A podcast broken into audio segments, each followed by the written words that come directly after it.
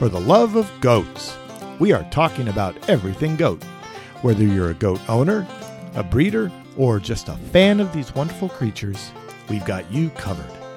And now, here's Deborah Niemann. Hello, everyone, and welcome back. Today's episode, we are going to be talking to Dr. Tom Terrill, a professor of animal science and a researcher at Fort Valley State University in Georgia.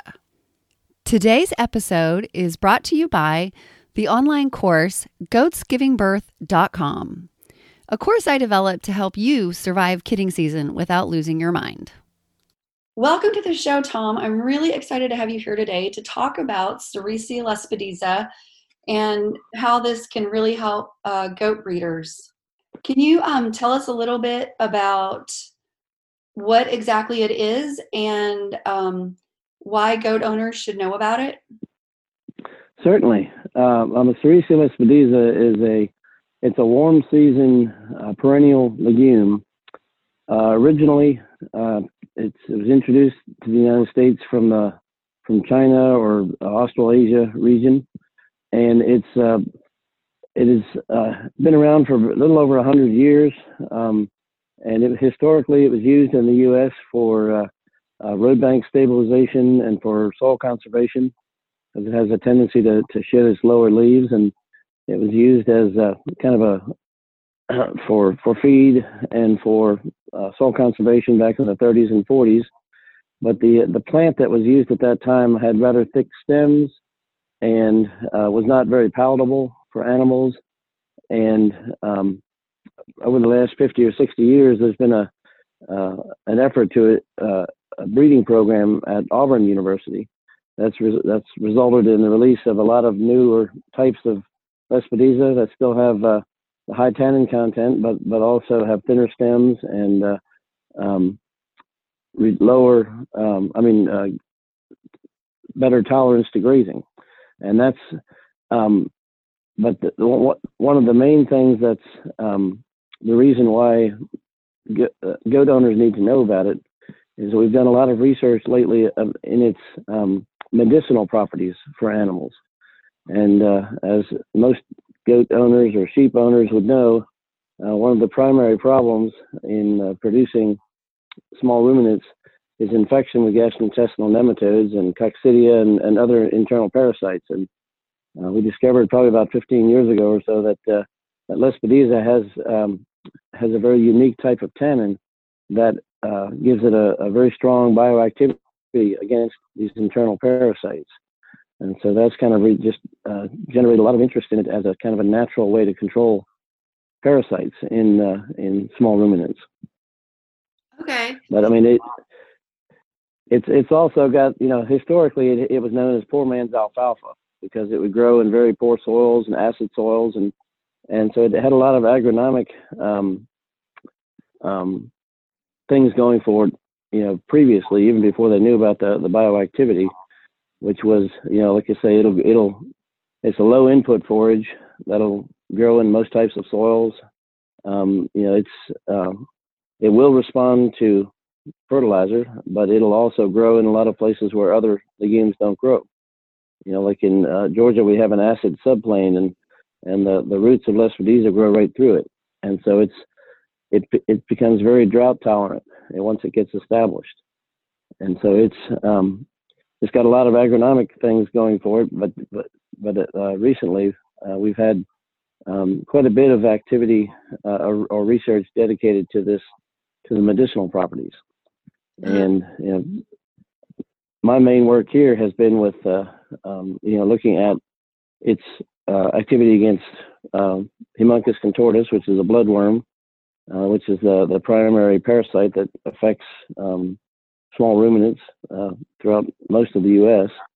and also coccidia, and it's had extremely high activity against that. I mean, that the very first study we did with it uh, with hay, um, it, it killed close to 70% of, of female haemonchus, which are the ones that lay all the eggs. And then in the with the coccidia study we did, it it it uh, reduced uh, oocyst counts by over 90%, you know, within a week. And so it's it's uh, it's really generated quite a bit of interest uh, for that you know, for that that alone. But then there are some other things that it does uh, bioactivity wise. You know, it reduces methane uh, production in the rumen, and so it's good for greenhouse gases. And um, also, uh, interestingly enough, it, it actually kills housefly larvae in manure. And so, you know, there's we're still figuring out some of the other uh, things that it's good for. Of course, it's also a non-bloating um, forage. That's awesome. So, are there places that it, it grows wild, or does somebody have to plant this if they want it on their farm? It um, back in the in the probably the 30s and 40s, um, USDA, you know, it, it, was really an important forage for soil conservation, and so it was planted. They, they were giving seeds out, uh, you know, all over the eastern U.S., and so it's actually growing wild, basically on on roadsides and in a lot of places. Um, it's actually considered some of the Midwestern states. It's considered a noxious weed, but uh, this was the older common type of Lespedeza um, because it you know it was such a good seed producer. But uh, the the types that are available now, like AU Grazer and um, you know, some of the the um, ones with thinner stems and, and, grazing tolerance and so forth, don't don't have that that invasion uh, invasive quality about it, and so they're.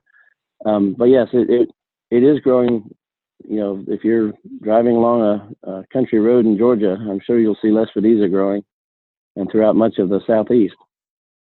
Okay. And so, if somebody doesn't have it growing wild on their farm, um, is it difficult to plant? Like, do you have do you need an inoculant? Do you have to? Can you just take a coffee can out into your field and do frost seeding, or how do you get it going um, farm? What we recommend is it, it is a very tiny seed, and so um, you know, we recommend first that you get a um, a good certified seed. You know, and I can give you the name of the of the company that sells the seed. It's a uh, um, AU Grazer is the main one that's that's sold now for pasture and for hay.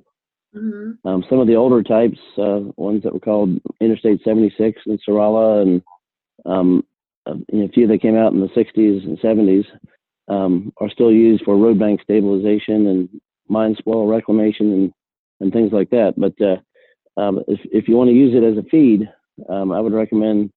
It's a um, company called Sims Brothers um, Incorporated in, in Union Springs, Alabama, and I can give you their their contact information at some point. But uh, okay. Um, they're they're the exclusive producers of this AU Grazer. Um, they do sell it to other companies that, that resell it, but uh, they'll also ship it directly uh, to whoever you know, they ship it all over the U.S. and even overseas. But but as far as planting it, um, it's normally it's a warm season legume, and so it's planted in the spring um, after the the final um, problem with frost is is passed.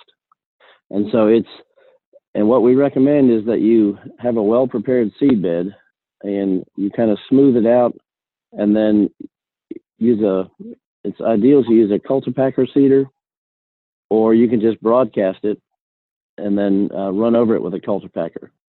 Okay. And really, the key is the key is to keep it uh, no deeper than a quarter of an inch.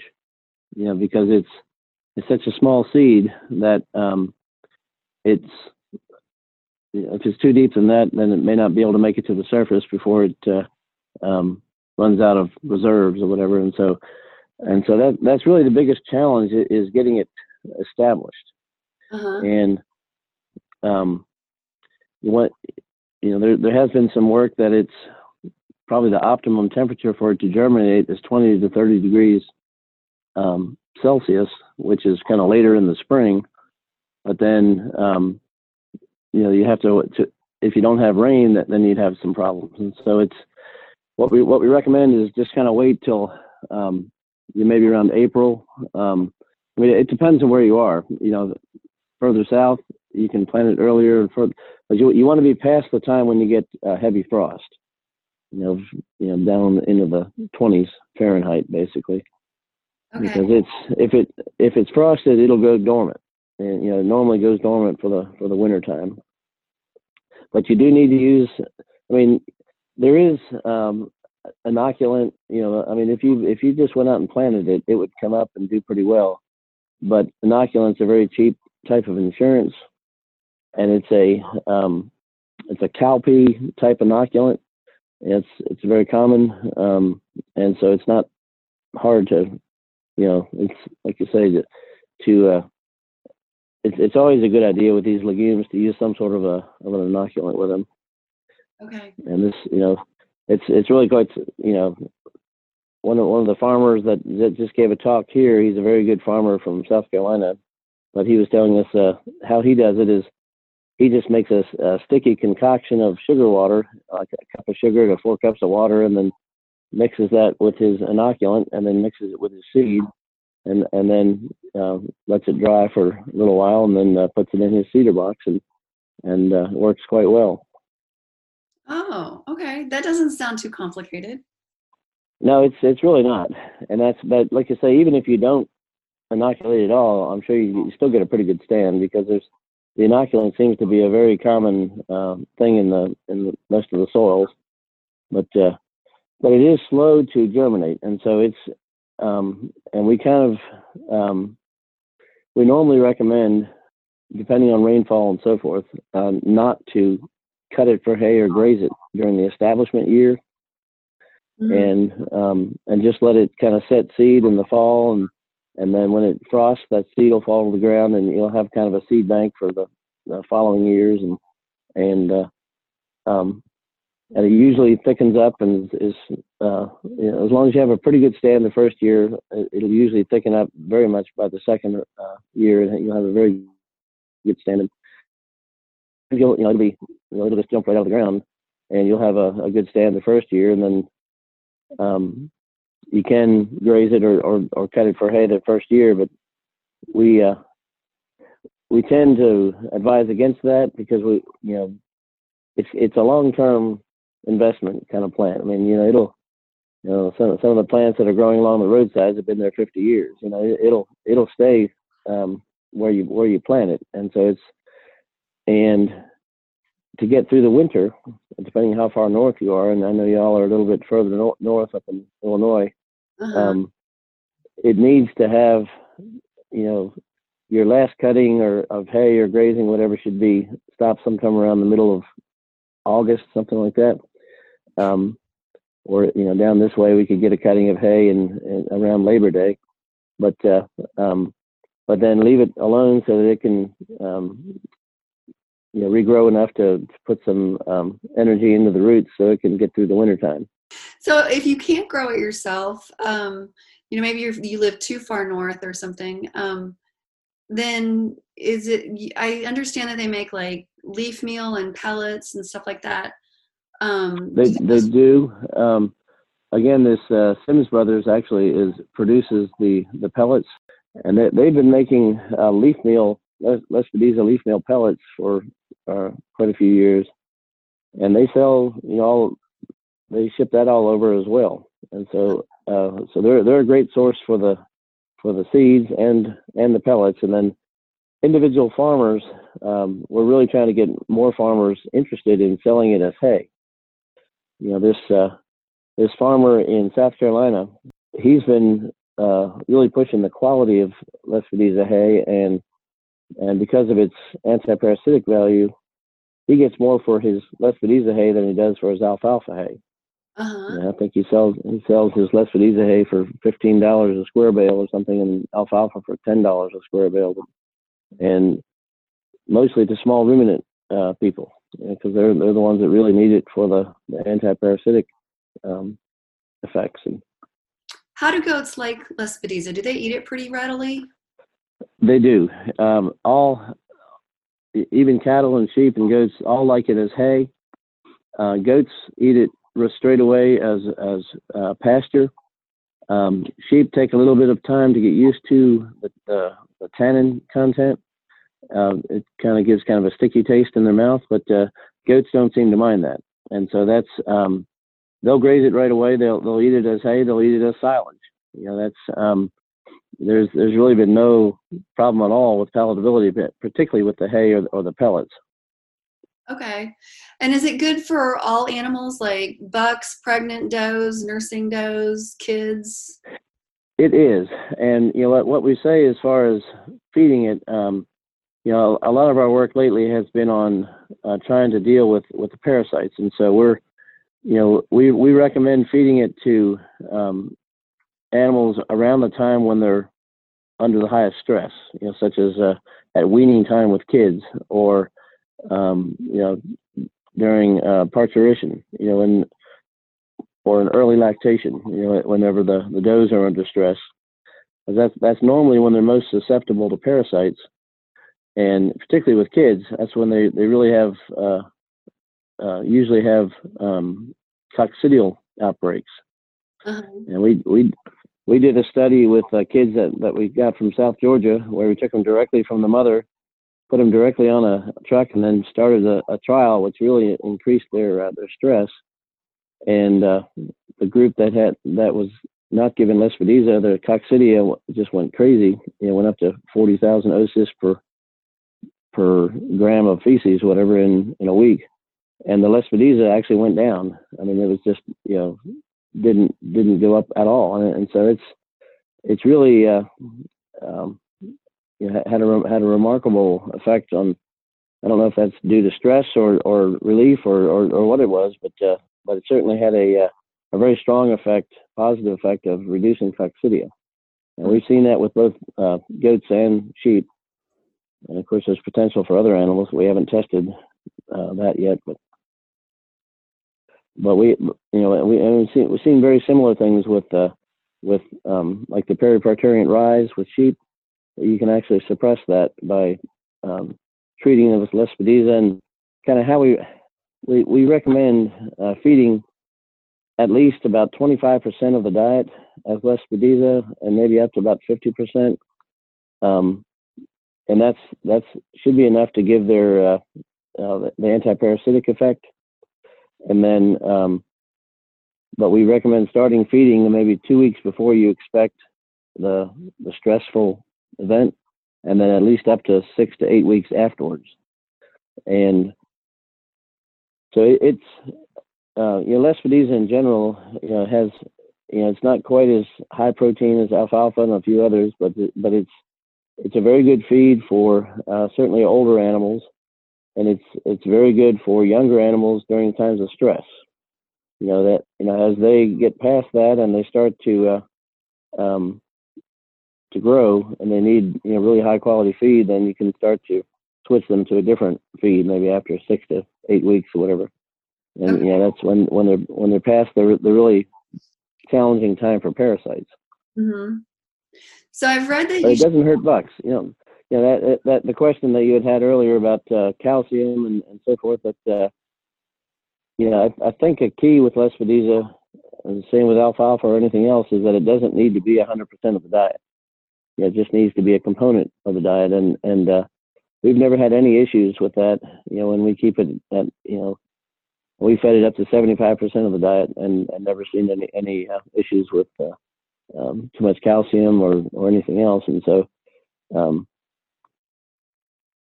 okay. so I, I, don't, I really don't think it'll be a problem at all. Actually, you know, with I think the issues you might have is if you're if you're grazing it, it'll take a while. If you have sheep, it'll take a while for them to get used to it. But mm-hmm. then they'll, you know, I have farmers in South Africa and other places that graze it all the time with cattle and sheep. And once they once they learn to graze it, then you know they come back to it very quickly.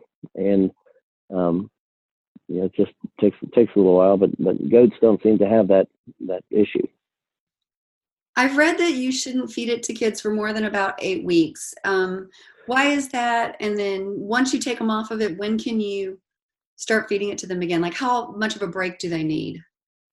Yeah, we we start we, we did a few studies where um, there was after about eight to ten weeks, um, there was you know some of the the gains started dropping off. I mean, they were still gaining, but they weren't gaining as much as they were with the uh, the other diet that they were on, and so that's where that that recommendation came from. And but we've had other farmers that have just kept them on it continuously, and you know they've they've done very well. But uh, um, but I, you know, depending on if they're still under a parasite challenge, I would just maybe reduce the level, you know, take it down to, you know, 20% of the diet or, or, you know, just, um, you know, um, maybe keep it closer to 50 to 75 percent during the during the time of stress, and then just reduce it over time. Yeah, and that's put it on to uh, you know whatever your normal um, grow, uh, growing ration is. But you know because of its you know even young growing animals are still susceptible to parasites. You know, right. it'd be uh, I wouldn't take them off of it altogether you know, because it's um, and it, it, like I said, it doesn't uh, it doesn't hurt them. It's just they weren't gaining as you know just a couple. And we've had other studies where they where they gained consistently for 15 weeks or whatever the time was of the study, and we didn't see that drop off. But uh, you know, scientists were t- were kind of being overly overly cautious. I think you know, we were, but that's that's where that um, suggestion came from. Is that you know after I think there was some evidence too that um, that certain levels of molybdenum went down after eight to ten weeks, but we didn't really see what effect that had, how that was re- related to growth or anything else. And so, um, you know, they they still were getting adequate nu- nutrition, and so, but that's that's kind of our recommendation now is that we that we um, you know stop it after eight to ten weeks or or reduce it. But we have, you know, if you did want to take them off of it completely and then monitor them, you know, for the parasite challenge, and then just, you know, if they're if they start increasing, then just put them back on it, you know, or that I've had farmers uh, take animals that are uh, not looking good from parasites and just put them in their in their their uh, let them graze Lespedeza for two or three weeks, and they said that you know I don't have scientific proof of that yet, but uh, they, they said it makes them look better, and so that's and it seems to help, and so that's really anything you can get into them. You know, that the more generally the more uh, Lespedeza you get into them, to them, the more antiparasitic effects you'll have. It's just a question of you know where's the balance where you know you may not gain as well at, at, after a certain point, and so you have to kind of play with that a little bit. And we're we're still trying to figure all all that out. But uh, um, I think at 25% of the diet, you would get you still get uh, reasonable gains and also get some parasite control. Another thing I noticed in the list of benefits for livestock is that it reduces the somatic cell count in goat milk. Does that yes. equate to a lower risk of mastitis? It should. You know that that was a a study that was done several years ago, um, and you know that's I don't know that that's been um, widely repeated, but it obviously caught my attention because you know there's uh, you know it just makes sense. It has a lot of antibacterial qualities, and so it seemed to have um, some of that in that particular study, and that's I would assume if it's reducing uh, mastitis causing bacteria, that would that it would re- reduce um, mastitis. And so, you know, that st- still needs to be um, proven and probably more research done on it. But uh, it's it was one of the, the, the studies that was done, and so it certainly caught my attention. Can you give us more information about making hay with Lespedeza? You know, one one of the things to remember, in particularly if you're making it into hay, is that the leaves drop off; they dry very quickly, and so um, that's one of the reasons it's good for soil conservation. But if you're wanting to feed it, you want to keep the leaves on. And so, really, a, a key is because um, it'll normally dry in about half the time it takes for other um, forages to dry, like alfalfa, and because its its um, stems are a lot thinner. Um, Lespedeza is, and so it's and so it's but what you know, we, we have a farmer again. This this fellow Reed uh, Edwards has figured out that uh, how he does it is he, he, if you get a couple of good drying days, he'll cut it in the morning and then um, use the tedder on it while it's still uh, moist, so the leaves don't fall off. And he lets it dry for maybe a day and a half, and then he he he lets it kind of re-moisten the next morning, and then he he uses a little handheld uh, moisture meter and he says whenever the the the moisture normally in the morning goes down from about you know the humidity goes down from about 100 percent, and then when, when it reaches 60 percent next to the bale, he said that's about 16 percent dry matter, and that really uh, preserves almost all the leaves. and he's he's been been able to to uh, get some very high quality uh, Lespedeza, and that you know that last picture was was one of his one of his bales on the talk there. But uh, um, you know why you want to keep the leaves is that's where most of the tannin and most of the protein is. And so, from a nutritional standpoint and from a bioactivity standpoint, the more leaves you can keep, um, the better it is. And so, um, I really feel like we're just kind of um, starting. You know, a lot of my research has been focused on the the antiparasitic effects, and start we're starting now to to look more at the combination of you know, trying to really push high quality nutrition and maintain the, the antiparasitic effects. And so, you know, uh, some of these techniques that our farmers are using now to keep more of the leaves are, uh, you know, should really increase the value even more of this uh, of this forage. That sounds wonderful. Is there anything else that um, you think goat breeders need to know about Sericea lespedeza or harvesting or growing or anything?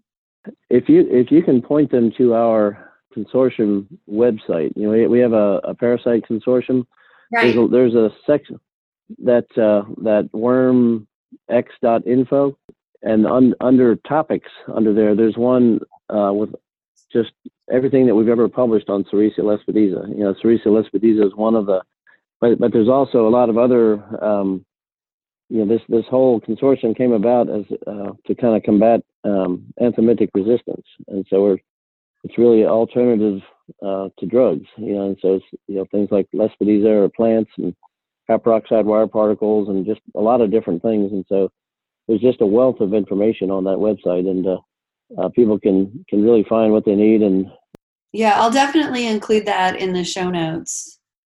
This has been so much fun. It um, being in Illinois and not having the opportunity to grow this and not being able to find it anywhere.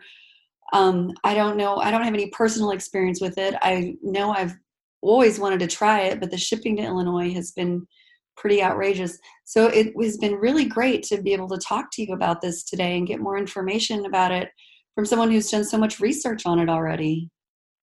Absolutely, it's been uh, it's it's been fun to me. I, I, I just see so much potential for it. I mean, it's you know, and I don't know if it's global warming or what, but but Sims Brothers says they're they're seeing people further and further north in the U.S. actually buying seed and and coming back for more seed, and so it's an indication that it's uh, it it's uh, doing better in some of those places, and so you know, it, it may be coming to Illinois sooner than you think. Yeah, um, that would be exciting. I know somebody in Tennessee who had it growing wild in her pastures, and she had no parasite problems. Right. So. Yeah, that's uh, you know, I I hear that over and over again. And that's uh, uh, you know, that people that that have it don't seem to have the parasite problems, and and so it's just a matter of managing managing it to keep it keep it young and uh, you know, or cutting it for hay. Yeah, and that's yeah, because uh, even even as the one of the challenges when you cut lespedeza for hay is it is it doesn't bloom, so you you have to go based on the height, and so it's you know you don't want it to get above maybe you know 20 24 inches tall because then it starts to get too woody, and you know that's and so if at all possible you cut it below that, but but even then, you know, if it gets up to 30 inches tall or whatever, the, the top 18 inches or whatever are uh, still supple and, the, and high quality. And so, you know, you, you, can still get a, you know, the, the leaf, the leaf doesn't change much. Um, and so you can, you know, even if you cut it then and, um, and fed it to animals, if they could pick through and get the leaves, they'd still get good quality, uh, hay. And so, but anyway, there's, there's, there's a lot left to be done, but, but we're very excited about the potential, I mean, not just here, but all over the world, actually. Yeah, that's really exciting. And it was fun to see all the other places. Um, I should put a link to your map. I should put your map also um, in the show notes so that people can see all of the places that it grows. Sure, yeah. All right. No, I've, I've been been doing quite a bit quite a bit of work in southern Africa. It, it's really got a lot of potential for uh, for that. Like it grows extremely well in uh, some of the acid soils in South Africa and some of the surrounding countries. Thank you for uh, letting me do this. This has been fun. Yeah, thank you. We'll have to chat again sometime. I know you've done a lot of research on other stuff as well. So maybe we'll come back on some time and talk about one of those other topics. Absolutely. If you check out that website, you can see you know all the different things that that our consortium has been working on, and so there's there's quite a bit of information. Oh yeah, I love that website. All right. Well, thank you so much. All righty. Thanks a lot. And that's a wrap for this week. Be sure to join me again next week as I interview Sue Beck, the president of the Kinder Goat Breeders Association, as we talk about the joys of owning that wonderful breed of goat. Bye for now.